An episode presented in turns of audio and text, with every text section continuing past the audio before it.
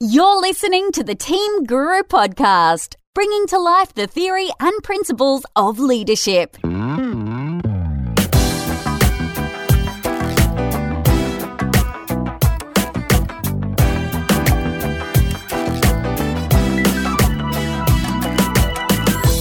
Hello and welcome. This is episode 65 of the Team Guru podcast, and I'm about to talk about one of my favorite topics giving good presentations.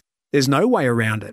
If you want to be a good leader, if you have career ambition, or even if you have professional pride about the way you conduct yourself, you have to be good at delivering presentations. No matter the size of the audience, whether it's 5, 50, 500, or 5,000, powerful professionals, effective leaders are awesome at engaging their audience, connecting with them as a human being, and sending a powerful message. Delivering a presentation is an opportunity to be awesome.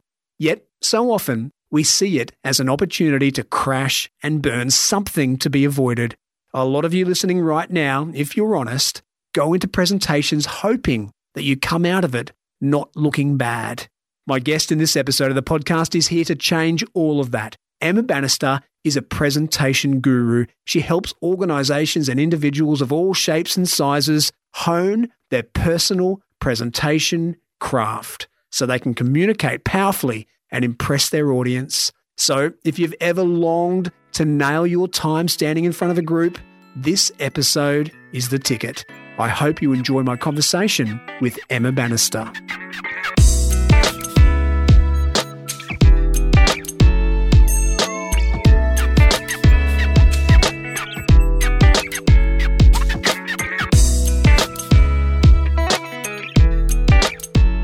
Emma Bannister, welcome to the Team Guru podcast. Thank you for having me. I'm looking forward to catching up. Oh, look, not as much as I am, Emma. Ever since we got this interview lined up, and we've had a couple of false starts, haven't we? I have been so looking forward to our conversation. This topic is just so fantastic. It's fantastic for me. It's it's one of my personal faves.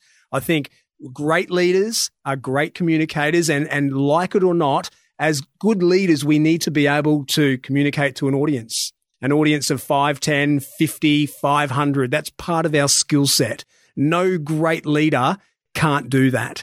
So this is a fantastic topic. It's something that I'm really into and I know it's something that my listeners are going to be into. So thank you for coming on the show and I've got a whole bunch of questions I want to ask you. I can't wait to learn. I've got my pen and paper poised to learn all these great tips that you're going to tell me about. But before we get started, let's set up your credentials a little bit. Emma, why are you the expert? Why am I coming to you to learn all about giving awesome presentations? Great question. Well, I've been involved in presentations for over 20 years, and it started when I was back in the UK and I was working as a designer for a bank. And when I was creating presentations for these guys, I realized how badly everyone was doing presentations and that PowerPoint itself could be a much better tool for communicating. So over the years, I progressed my design skills. And then when I came to Australia, I was like, gosh, this is such an opportunity to really help transform how people are communicating. And I literally st- set up on my own and built a whole range of clients who really um, appreciate what we do because there is we can help communicate their message so more effectively. Fantastic. So, who are your clients? Who comes to Emma Bannister and says, "Look, help me with my presentation"? Is it for one-off massive corporate events where they just want to nail it? Is it individuals who find that presenting to a group is increasingly part of their job and they know they're not very good at and they want to work one-on-one?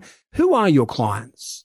Well, we have a range of clients. So we, we help people from sort of small one man bands through to giant multinational corporations. And the services we provide uh, range from just tidying up the sort of way that the slides can look or really getting involved in the content. So, literally having a discovery session to identify what their message is, what the strategy is, who they're communicating to, and then being able to write the message and visual support around that. So then creating the, the slides and all the information that helps achieve what they're trying to achieve. So there's a pretty wide range of people that we can help. Sometimes that can be a small internal conversation or a CEO communicating big change. And other times it can be a, a big roadshow. So we've literally just finished a roadshow here in Melbourne that catered for about 60 different presentations all over the, over two days. So that was a pretty big deal. Fantastic. All right, you sound aptly qualified. I'm going to hit you with my questions. Look, now the way that we're, we're going to go with this, and, and I hope this tickles the listeners' fancy, I'm going to ask you all about the power of good presentations, what we can get out of it as an individual or an organization. What's the end result of being awesome at giving presentations? I want to know about the formula we can all adopt to take our presentations to the next level. And I want to talk about the role that creativity plays in that process because I know not everyone thinks of themselves as creative, but I'm assuming there is a way that we can all tap into whatever creative juices we have and, and contribute to designing and deploying that brilliant presentation. And of course, the confidence that we need to deliver in a memorable way. That's the stuff that I want to talk about. But before we get there, let's talk about the other side. And we know that they exist. We know they're everywhere. We've all sit through them bad presentations. Emma, I want you to, I'm going to test you here. Can you finish yeah. this sentence for me a few times? I know my presentations are bad because. Nobody is looking at me. Oh, Everyone's oh, really? on their phones. Mm, it, wow, that, that that's hey, that's a, that's that is a start. Now, is there any way that you're doing okay, but people are just on their phone because that's what people do, or is it your job as, as a presenter, if you're good, no matter how busy they are, no matter how many keynotes they've sat through during this five day conference, if you're good, they'll get off your phone. Is that the message? I think that if you're really good, people will stay really engaged with you and they won't try and multitask. Mm. I think when you're talking for too long and there's areas that they're just not interested, then yes, they'll be down on their phones and they won't be listening and giving you their full attention. So I think that a lot of the time, some presentations, people will think, oh, I'll just read this. They'll send the presentation out afterwards and I'll catch up on everything then. I've got a massive inbox. There's stuff I need to be doing. Mm, yeah. So we're, we're very time poor. And so when a presentation goes on for too long, people don't give it their full attention. So I think that's a big area that we can actually reduce the time that we speak for, and that would help. If you want to inject some energy and leadership expertise into your next event, why not invite David to speak? He'll get things moving. All right, what, what else? I know my presentations are bad because. Because no one is clear on what they're doing afterwards. I think a lot of the time you can see a bit of a confused audience that they, they wish they hadn't been there and they're not even clear what you've said or what they should be doing. So there's when there's no clear message or you're not even sure why you're talking, then that is also a problem. That is a problem. And it's also bad. There's also a lot of time where people get so nervous that it's when they haven't prepared the information as clearly. So then they can really start getting very confused with what they're saying, and that doesn't help either it is something that we notice, isn't it? When someone's clearly nervous standing in front of us, that's one thing. And, and it's actually quite uncomfortable to watch someone who's really nervous, as we all know. But the other thing is you get the sense with some people that the nerves stop them from delivering their content at their best. They get a foggy head and they forget the direction they want to take things. They forget the way they plan to articulate things. Their message is less sharp. They leave important things out and we're all just really wondering what the point is. So that is a good point, isn't it? Nerves are a, a big thing that we'll talk about later, finding that confidence to be awesome. Nerves are a big thing. It's not just because it's uncomfortable for you personally delivering or uncomfortable for the audience watching you. It's because the quality will inevitably be reduced. Exactly. And it's not just the the lack of confidence, it's the overconfidence too. So you get the two schools. Oh, um, oh, really? The overconfident, they'll just stand up and they'll talk for ages and they've got their own agenda ah. and they haven't rehearsed or been clear on what they're saying. So they just ramble. Mm-hmm. And so it can be equally as bad, the overconfident winging it. I've done this before, I'll be fine. Yeah, I'm be- I know more than the, the audience, so it doesn't even matter. Yeah. Yeah, yeah. Completely. And then you get the opposite, which is the I'm so scared, I can barely whispering, mm. and then they try and memorize their presentation. And that's where you get your foggy head. That's mm. where, when you literally get that frozen brain because you're not breathing, so there's no oxygen going, and you literally can't remember what you're saying. So that is equally bad. All right, one more, Emma. I know my presentations are bad because the speaker's reading every word, word for word, off the screen. And the challenge with that is that we often, as speakers, will use the PowerPoint slides as an auto cue or as mm. a teleprompt. Yeah. And when they do that, there is a real problem because this, the audience can read far faster than you can talk. So they'll literally have read all of that if they're still listening to you because they'll probably be so bored by now that they're like, well, I'm just going to go and read this some other time. Yeah. But when you read those words, it's like literally having two people speaking to you at the same time. Yes. Because humans read out loud in their heads. And then when someone's saying the same thing to you, you it's like two voices yeah. and they just won't pay attention. Yeah. Wow. I like that. That's great. And, and that's one that no matter how much you talk to people about that, once they get nervous and they stand up in front of an audience and there's a number of sets of eyes on them, and all of a sudden their mind's gone a bit foggy and they can't remember exactly what they plan to say, they go back to their safety blanket. It's like when we were at school delivering oral presentations in English. If you had palm cards where you wrote yeah. out the whole speech, you were likely under pressure to just read the speech. So that's a really obvious one, but it's something that a lot of people find so hard to do. And that comes back again, or not find hard not to do, more likely. Now that comes back to the, the whole confidence thing that we were talking about earlier. All right, well, let's get to the good stuff then, Emma. That's that's what we know are, are bad presentations. Well, actually, before we move away from bad presentations, I just teased you with the good stuff. We'll go back to bad stuff. What kind of impact can that have on someone's career? What, why does it matter so much? What, why can't we just say to ourselves, oh, well, I'm not good at presentations? And that's just the way it is. Why is that not good enough? Well, because as your career develops, you've got to have a clear point of view and stand out from your colleagues. Otherwise, your career is just going to flatline. So if you're the one that is always too nervous to speak, then no one's going to remember you. If your presentation is just a kind of a noise and no one really remembers what you've said, then equally you're not going to be invited to do anything again in the future. And as a leader, if you can't convince and raise morale and inspire your audience and your team, then the, the whole role of what you're doing is lost. And it's the fact that we can have this opportunity to sell and influence. The goal of our presentation is to take the audience who walk into a room thinking a certain way and then influence them so that they leave with a clear idea of what you want them to do and where. And that's the stuff that can elevate your career and what makes people remember you.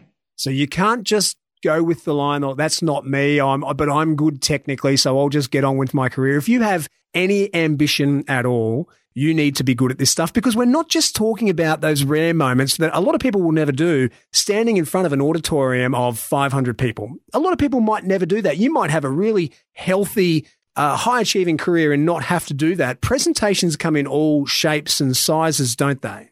Absolutely. And but you need to be able to have a convincing conversation with someone and be clear on what the outcome of that is straight through to a massive auditorium of people. And they are completely different skill sets, but you still need to be clear on what you're trying to achieve. So, yes. I think one of the things that when you see people who are ambitious and bright and proactive and ready to go and get it, they're people who see those opportunities to communicate as an opportunity to shine, as an opportunity to give an awesome presentation. Whereas others who, who are not so proactive or ambitious or don't have that same kind of confidence, if they've t- been tasked with communicating some information or some ideas to a group, however small or large, they'll just see it as a bit of a transactional thing. Oh, this is just my job.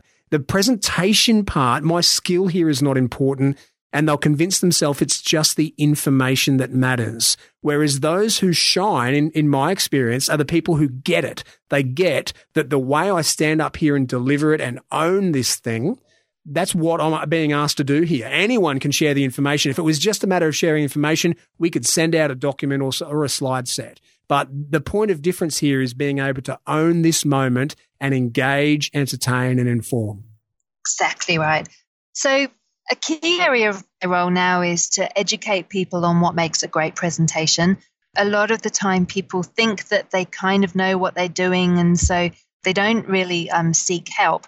But for us, what I have to do is identify between what makes a report and what makes a presentation. So, a report is what you just described. It's a document that's often created in presentation like software like um, PowerPoint or Keynote.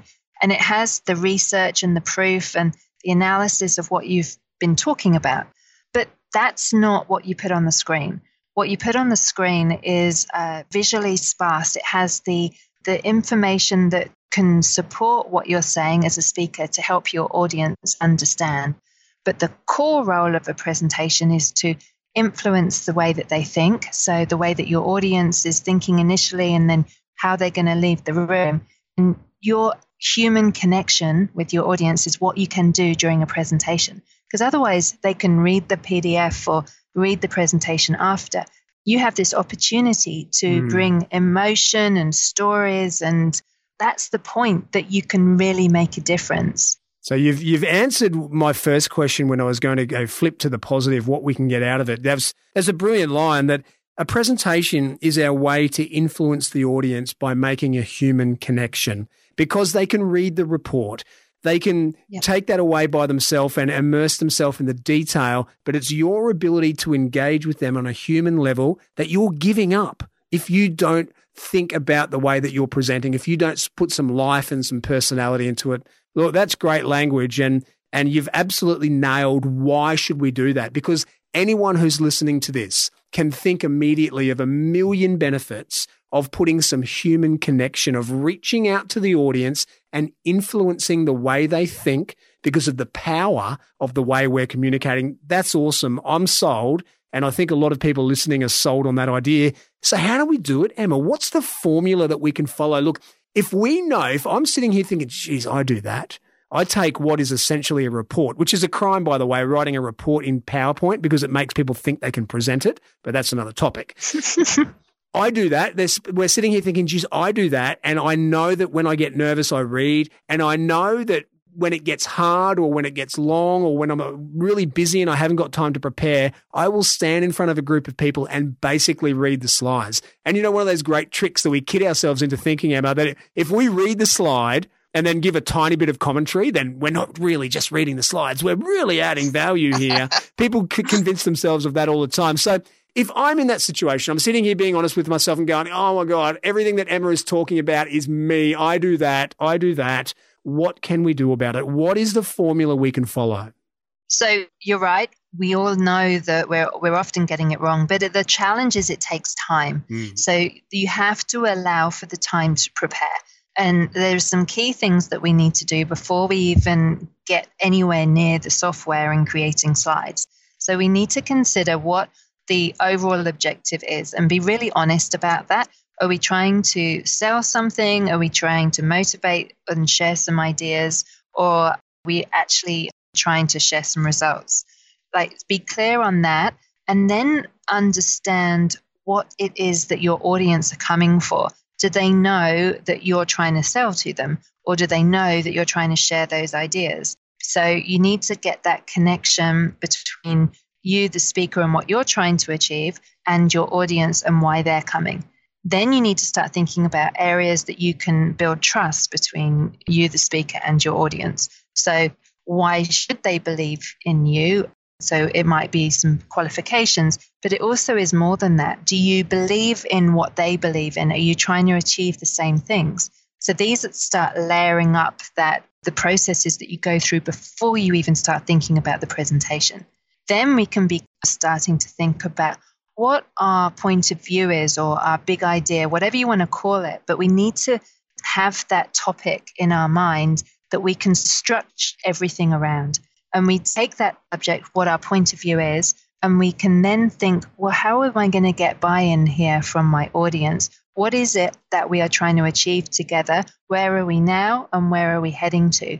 These are the things that we build the flow around what that core idea is so that then we can add analysis and proof points as well as emotional stories and layer everything up so that we are creating a really powerful presentation.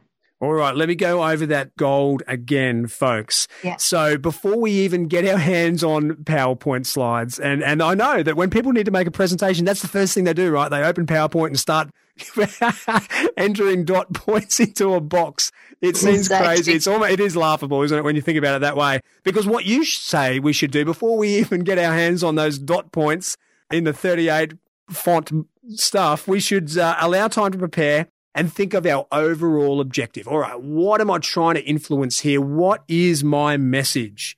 And then I need to think about how am I going to build trust with this audience? So, who are they? What do they know about me? Who do they think I am? What's my relationship with them? And how do I use knowledge of all that stuff to build trust so I can sell my message because I've got an objective. I, I'm clear on my overall objective. How am I going to build trust? And then I need to be absolutely sure on my point of view. What is my big idea? Why am I standing in front of these people?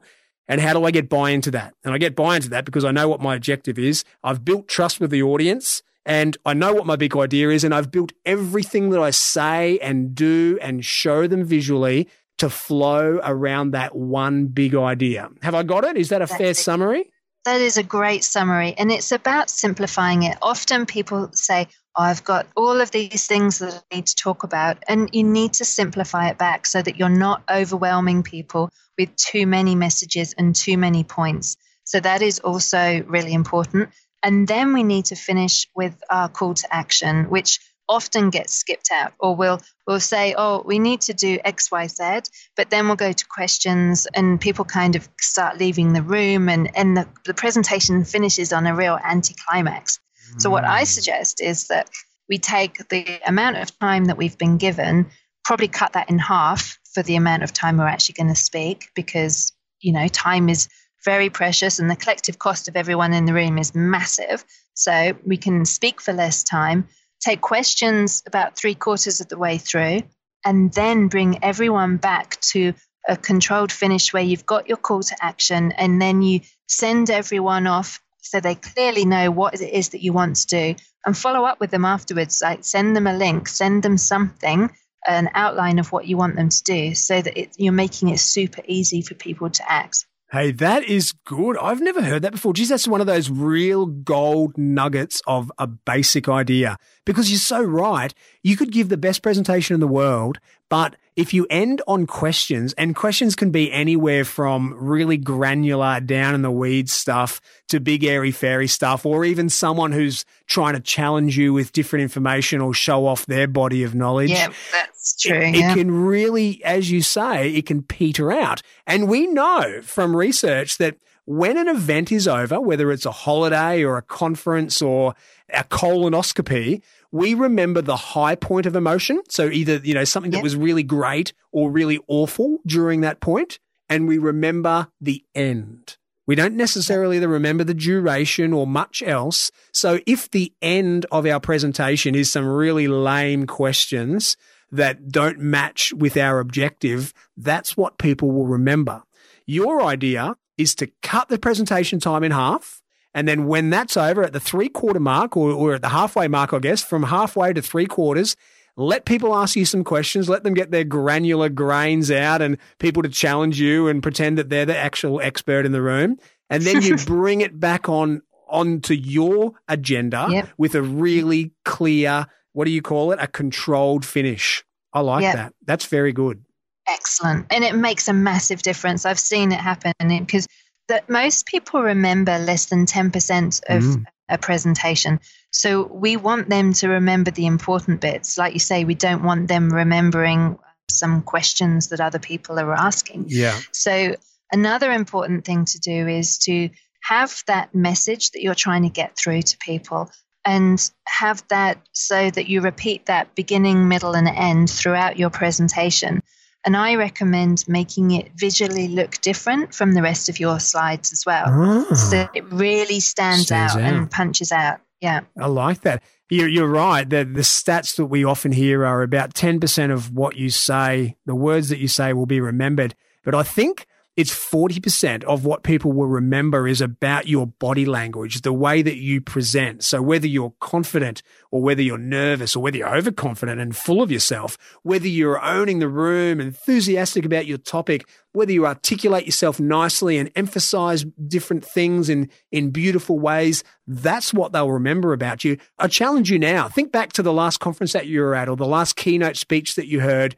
Think about it now you're remembering how that person was. You're remembering the way they presented. Their, like I said, all those things, their level of confidence, how articulate they were, the power of the words that they used, the message, whether you felt convinced at the time. You're not necessarily remembering the words that they use. Is, is that your experience as well, Emma? It's that power or lack thereof of the body language and the presence that people will often remember from a speaker the thing that I find people remember the most is the passion of the uh, speaker. Yeah. So I hear the passion in your voice too. Like it's so authentic and real. But when a speaker is really passionate about what they're talking about, then your audience buy into that because they're connecting as a human to human. It's not B2B, it's not B2C, it's H2H. Mm. And that's what we need. That's why stories are so powerful. It doesn't matter if you've got the finished polishes of the professional gestures, and that all of that is very much the icing on the cake. Your content is the most important thing, the, the content, the message, and how you position that to your audience.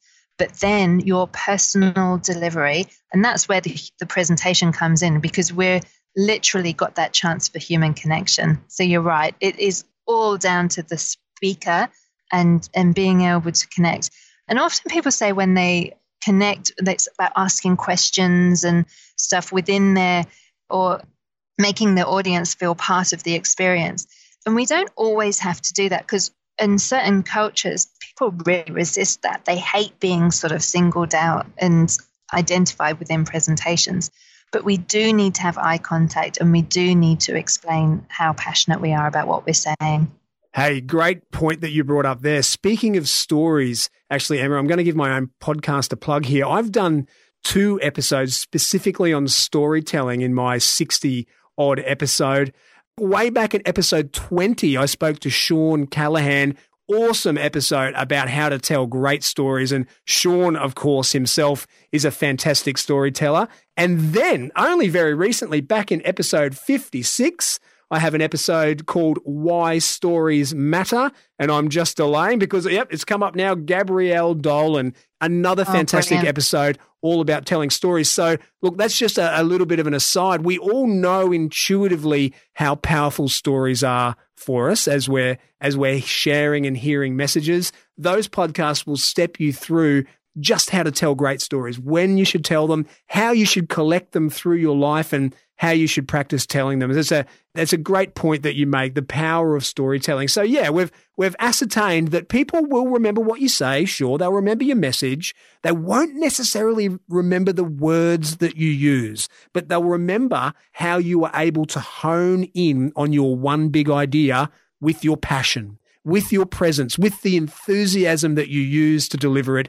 with the humanity, with you giving a little bit of yourself as a person. That's what they remember. And if you're sitting there squirming in your chair thinking, oh my God, I can't do that, then you are giving away a chance to be a fantastic communicator, a fantastic presenter. I, way back in episode four, I spoke to a guy called Boo Holmes, Emma. He was a fantastic interview as well. I was awful at audio back then, so the audio is not great.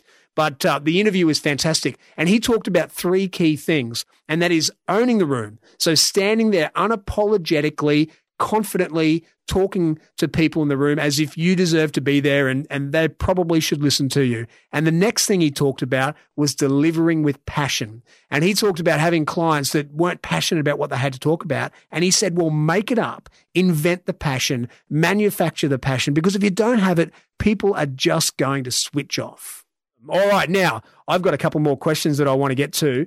I want to know all about the role that creativity plays in this process. If I'm sitting here thinking that all sounds fantastic, Emma, but where do you get those ideas from? I'm not a creative person. What do you say to them? It's not true. We're all creative. yeah. but a lot of us have had it stamped out of us. Mm. So there's research showing now how the computers and artificial intelligence is going to be taking over the world. We know that, right? Mm. So the computers are starting to be able to do automated processes of so many roles. But what they can't do yet is to come up with unique ideas and different ways of thinking because they're not yet able to do that. So that's our point of difference as humans. And creativity is around having ideas and thinking of things differently. So we need mm. to come up with lots of those in order to find some good ones. And creativity is not art. So we need to draw that line in the sand pretty easily, quickly as well. So it's not the fact that we are all, we can all sort of sit down and draw amazing paintings and, and creative. That does take a certain amount of training and lots of practice. We can overcome our fear of getting things wrong and just experiment with stuff and have a point of view because that's what makes us be remembered. I was working with a, a, one of the top tech companies in Australia, and they were telling me how they get, you know, oversubscription of job applicants every single time, and the people that apply to them are like top ninety nine point nine percent in their res- results, but they can't think outside of the box and they can't think differently. So that is the thing that we need to work on because everything else can be automated. So the the point of difference that we can search in this new brave new world of of artificial intelligence is our human creativity. All right, so how how do I go about kickstarting my creativity, Emma? So within the presentation world, what we want to do is create visuals and ideas that support what we're saying. So for example, if I'm if I'm talking about a certain subject, then I want my visuals to support what I'm saying and help the audience comprehend and retain what I'm saying. That's mm-hmm. the so when it comes to thinking creatively about how I can do that, we can come up with as many ideas as we can as to what visual will help support that or what illustration will help support that as well. So it's around coming up with that the message and then brainstorming. We use a lot of post it notes, and you know, it's the good old trusted being able to put out as many ideas as you can and then being able to pick the ones that make the most sense. And that's that's generally how we work. We'll, we'll come up with our the objective of what we're trying to achieve, brainstorm the uh, multiple ideas, and then put the presentation into a pattern. And from there, we'll storyboard any visuals that help to build that visual scenario for your audience to help them better understand. What do you tend towards, Emma? And I mean, we all know that we shouldn't put the words that we're saying on the screen. We all know we should keep words to a minimum in our visual presentation. Do you tend towards more literal stuff? So if I'm talking about health, you will have a picture of healthy people there doing healthy things. Or if I'm talking about health, would you be a little more metaphoric and maybe have a picture of I don't know an apple or something. I, I, am trying to, you know, you can understand my question. I'm, I'm trying to work out where we go with this. Is it good to be literal or metaphoric?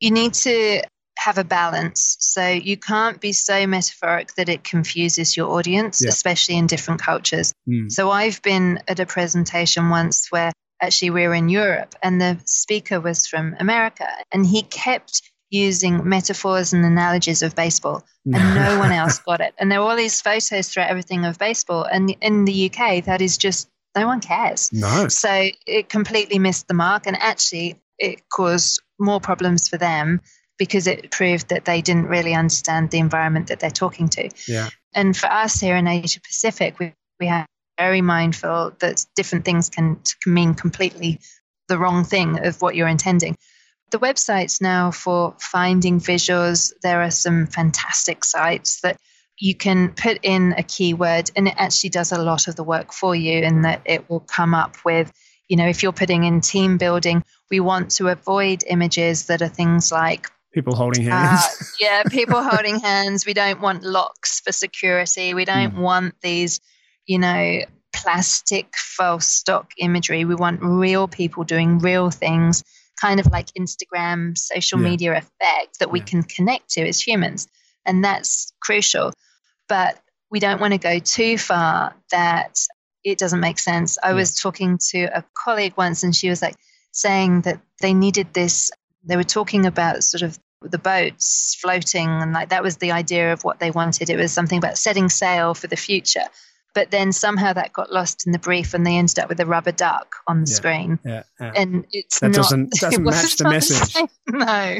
Hey, I saw some of the presentations that you have in, on your website, Emma Bannister, and they are amazing. Hard to believe that you made them on PowerPoint. Thank you. It's incredible what PowerPoint can do now. I am a complete advocate. The days of bullet points are really numbered. Like it's and it's not even the They're bullet over. point that's the problem. It's Mm. it's the words next to the bullet point. But we can achieve things like hyperlinks where we can uh, like move around and deep dive into areas because there's now this sort of motion and zoom. We can even do 3D render 3D and uh, not render. so we can even put 3D images in and rotate them around now. So Mm. The opportunities for architects and everything is huge as well. I've listened to everything that you've talked about and I've absolutely loved it. I, I know how to identify when my presentations are bad. I know what the value is of giving great presentations, connecting to my audience, being that human, having that H to H contact that you talked about and, and actually changing their mind on an issue. I get that. And I get the importance of me in the way I prepare and, and honing in on my objective, knowing my big idea, building trust with the audience. I know about creating really beautiful visuals to support it and maybe even diving into the world of what PowerPoint can actually do outside of dot points. I get all that. You've convinced me. I want to be awesome at presentations. But when I stand in front of an audience, I freeze. My mind goes foggy. I have no confidence and I've got nothing to draw on because I've never been good at this. Where do I get that confidence? It comes over time. Um, I am one of the, the that's not the answer we wanted to hear. we Oh, wanted to know that there was a magic bullet. Oh, listen, I am one of the biggest introverts you'll ever meet. And I used to be so scared of speaking in front of a boardroom just to answer simple questions Mm. around a whip, let alone present. So I set myself a goal of overcoming that fear because I was running a presentation company. Can you imagine someone that was too nervous to speak and they own a presentation company? Wow. I assumed So- you meant before your presentation company, but you were like this when you owned a presentation company. That's pretty No, crazy. the very early days, very early days. But Yeah. 10 years ago, I was definitely an incredibly nervous speaker. Mm. And now I literally forced myself to go to America and speak to one of the biggest presentation agencies that I knew. And that was ultimately the worst thing you can do. Speaking to your peers is incredibly hard. Mm. And so when I realized I'd faced that worst fear, everything else became easier. But what you need to do is follow the rules. And we get nervous when we don't follow the rules. So when we don't spend all the time focusing on the content, then of course we're going to sweat on the stage. We need to sweat it out earlier on with the content because then if we take the time once we're clear on that and we know it's right and we know that visuals support what we're saying and we're, we're proud and we're confident because they look good because we can drown so easily when the slides look like crap. So we need great slides, we need a clear message, and then we need to practice. Steve Jobs used to rehearse for something like 70 hours before some of his presentations.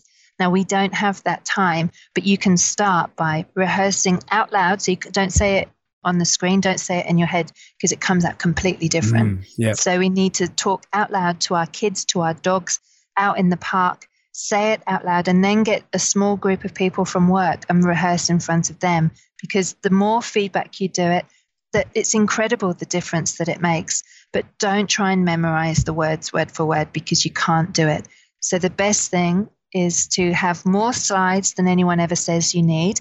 So some of my presentations I'll have like 100 slides and it's not and don't like you need to just flick through and things will help um Prompt. expla- prompts yeah but not but not reading from the slides Yeah. so and because we know that that doesn't work but it will give you some structure and then you'll build your confidence and you'll get to a point where you might need less or continue that way so That's but it's really your passion So they're the rules. Great slides, clear message, and rehearse. So people really do that, hey? They really stand in front of the kids in to an empty mirror or to a mirror where they're just looking at themselves and they rehearse saying these things out loud. Hey, is that what people really do? My kids do it. Ah, we do all they? yes, they should. And it's so important because when we don't take that opportunity, of course we get nervous. And then kind of halfway through we'll get our flow and we'll we'll be going fine. And and then we'll suddenly realize we're going over time. So we rush and we sort of rush the end bit and then the Mm. end's bad. So that would be my number one tip for any presentation is to never ever go over time. Yeah. So if you're given an allotted time, then you speak to a third of two thirds of that time and then make sure you come in under every single time. Hey, Emma, I feel like we've conducted a dual community service here. if enough people listen to this and improve their presentations, we're going to help a whole bunch of careers because, as we talked about earlier, being an awesome communicator to a group is a real shot in the arm for your career. There is just no way around it. That's a fact. But on the other side of the coin, we may just have saved a whole bunch of audiences from boring presentations and introduce them to something really awesome that might otherwise have been pretty ordinary. That's pretty cool. Oh, how good would that be? It's my mission. We we can change the culture of presentations. They don't need to be boring. Oh, that's a great line. We'll finish on that. Emma Bannister, thank you so much for joining me. Look, this was as awesome a conversation as I hoped it would be. Thank you for having me.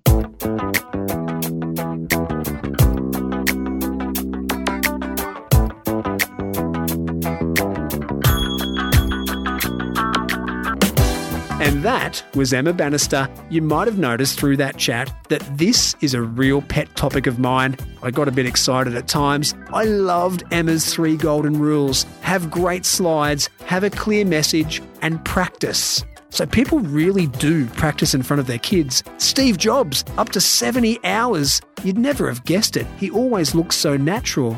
And one last message from me on this. Next time you're asked to present some information, see it as an opportunity to shine, a chance to engage your audience and show them what you're capable of as a professional. As always, I'll share the lessons I took from my conversation with Emma on the Lessons Learned page for this podcast. You'll find it on the Team Guru website. That's teams with an S dot guru forward slash podcast. You can connect with me on Twitter, Facebook, SoundCloud, or LinkedIn and join me for the next episode on this, my mission to bring to life the principles and theory of leadership. This is David Frizzell for Team Guru. Bye for now.